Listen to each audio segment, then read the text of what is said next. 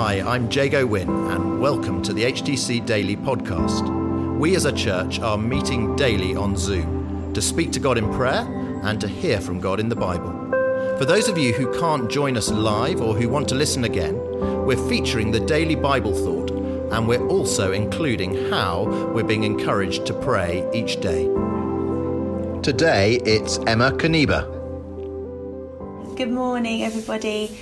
Um, today's passage is from Proverbs 24 and it's verses 1 and then verses 17 to 22.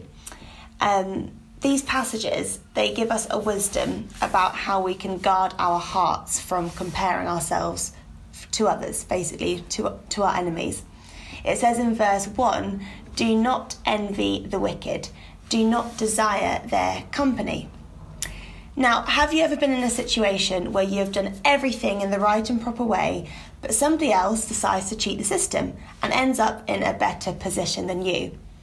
Well, when this happens, especially if it's been happening time and time again, it can be tempting to then follow in the wrongdoer's footsteps. If they're getting away with it, why shouldn't I?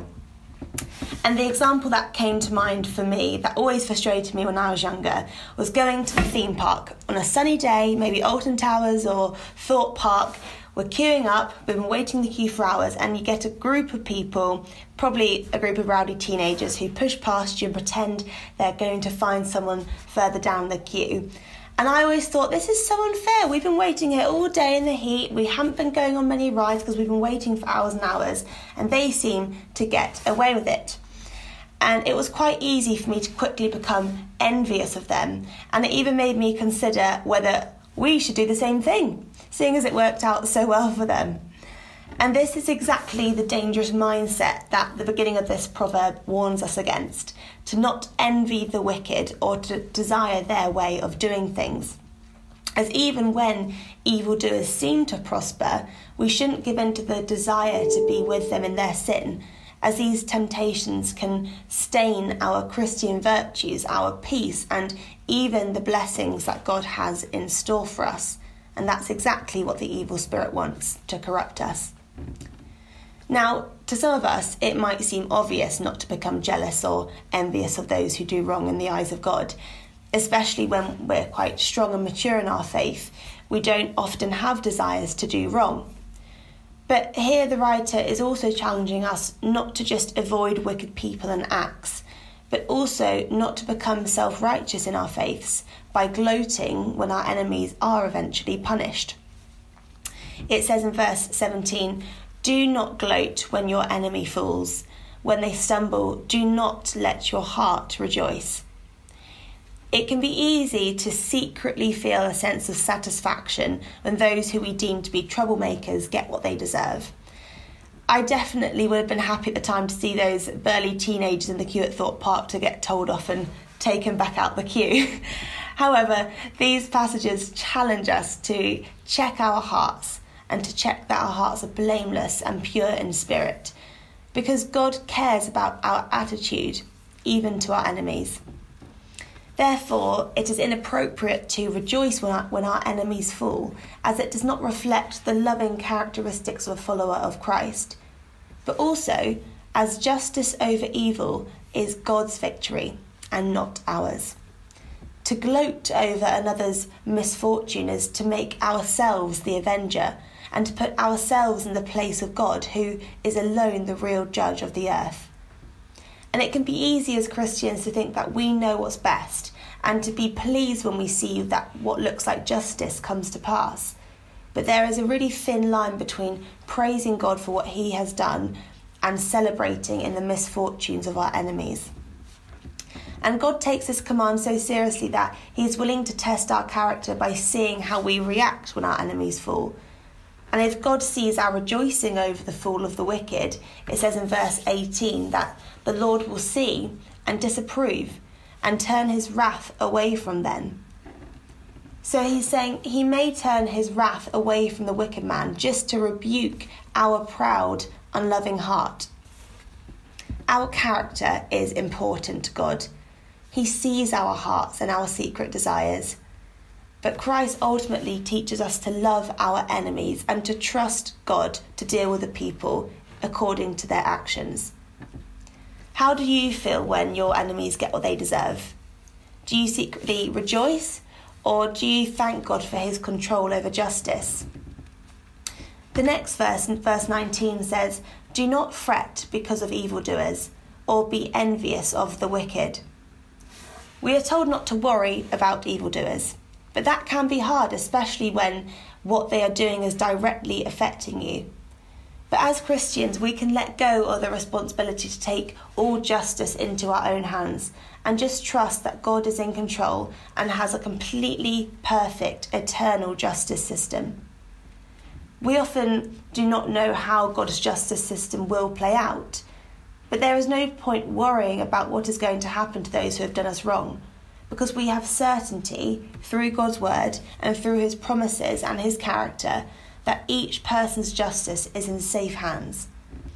And because he's all seeing, all knowing, all loving, and all powerful, we as Christians not only have hope in justice, but ultimately have hope in our eternal futures. Whereas it states in verse 20 that for the evildoer has no future hope, and the lamp of the wicked will be snuffed out. And this is speaking of the death waiting for the evil man, both in this life and in the next. Any good or pleasure they experience in this life is the best they will ever have or experience. We don't need to worry about or be envious of people who live evil lives because we know that the wicked man has no prospect for the future. God is just and God is in control. Nothing will stop his will Therefore, we shouldn't underestimate him by worrying about how other people are living their lives. So far in these passages, we've been told a lot of don'ts don't do this, don't do that. And the only do in this passage is in verse 21, and that is, Fear the Lord and the King, my son. And fear here is not to terrify us into following him, but it's a healthy comprehension and acknowledgement of God's great and awesome power, the kind of fear which ignites a deep desire to grow in our relationships with God, which in turn will help us respond to others in a godly way and to guard our hearts from wrongdoers. This verse states that it is wise to fear both the law and those in charge, as such as our governments, for both punish rebels However, the audience of obedience is important. We should always put God before the king because God is to be served in the first place, always.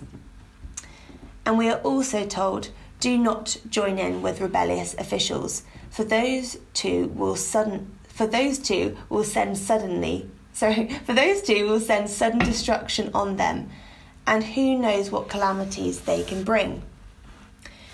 Ultimately, these verses are warning us against comparing ourselves to our enemies and being drawn into either the same wrongdoings as the wicked or in be- into becoming so self righteous that we forget to give God the glory for eternal justice of the world. Comparing ourselves to others isn't always as obvious as we think, but it can be really destructive for our characters and the purity of our hearts. So, my prayer for us today is that we can become more aware of where we sit on that scale. Are we tempted to compromise our characters in Christ in certain areas of our lives to make things more convenient for us to fit in with the world? Or are we more prone to assuming the self righteous position of gloating when our enemies fall? Because neither of these mindsets bring us closer to God and therefore we should be careful to guard our hearts and our minds and our words from these traps, and instead trust that God is just and He's in control. And either acknowledge for the first time today or rediscover the healthy, awe inspiring fear that we should all have of our Heavenly Father. And I'm just going to end in a prayer. Lord, we just thank you that you are in control. And we are so sorry for where our hearts are not pure and where we have secretly rejoiced over others' failings. Help us guard our hearts from any jealousy of people who live their lives separately from you. Help us trust that you have each person's destiny in your hands and to keep our eyes fixed on you, Lord. Lord, help us recognize your power afresh today, and may we go forward today aware of the posture of our hearts. And I pray this in your mighty name. Amen. Amen. and I've just got um, just a couple of prayer points from this passage.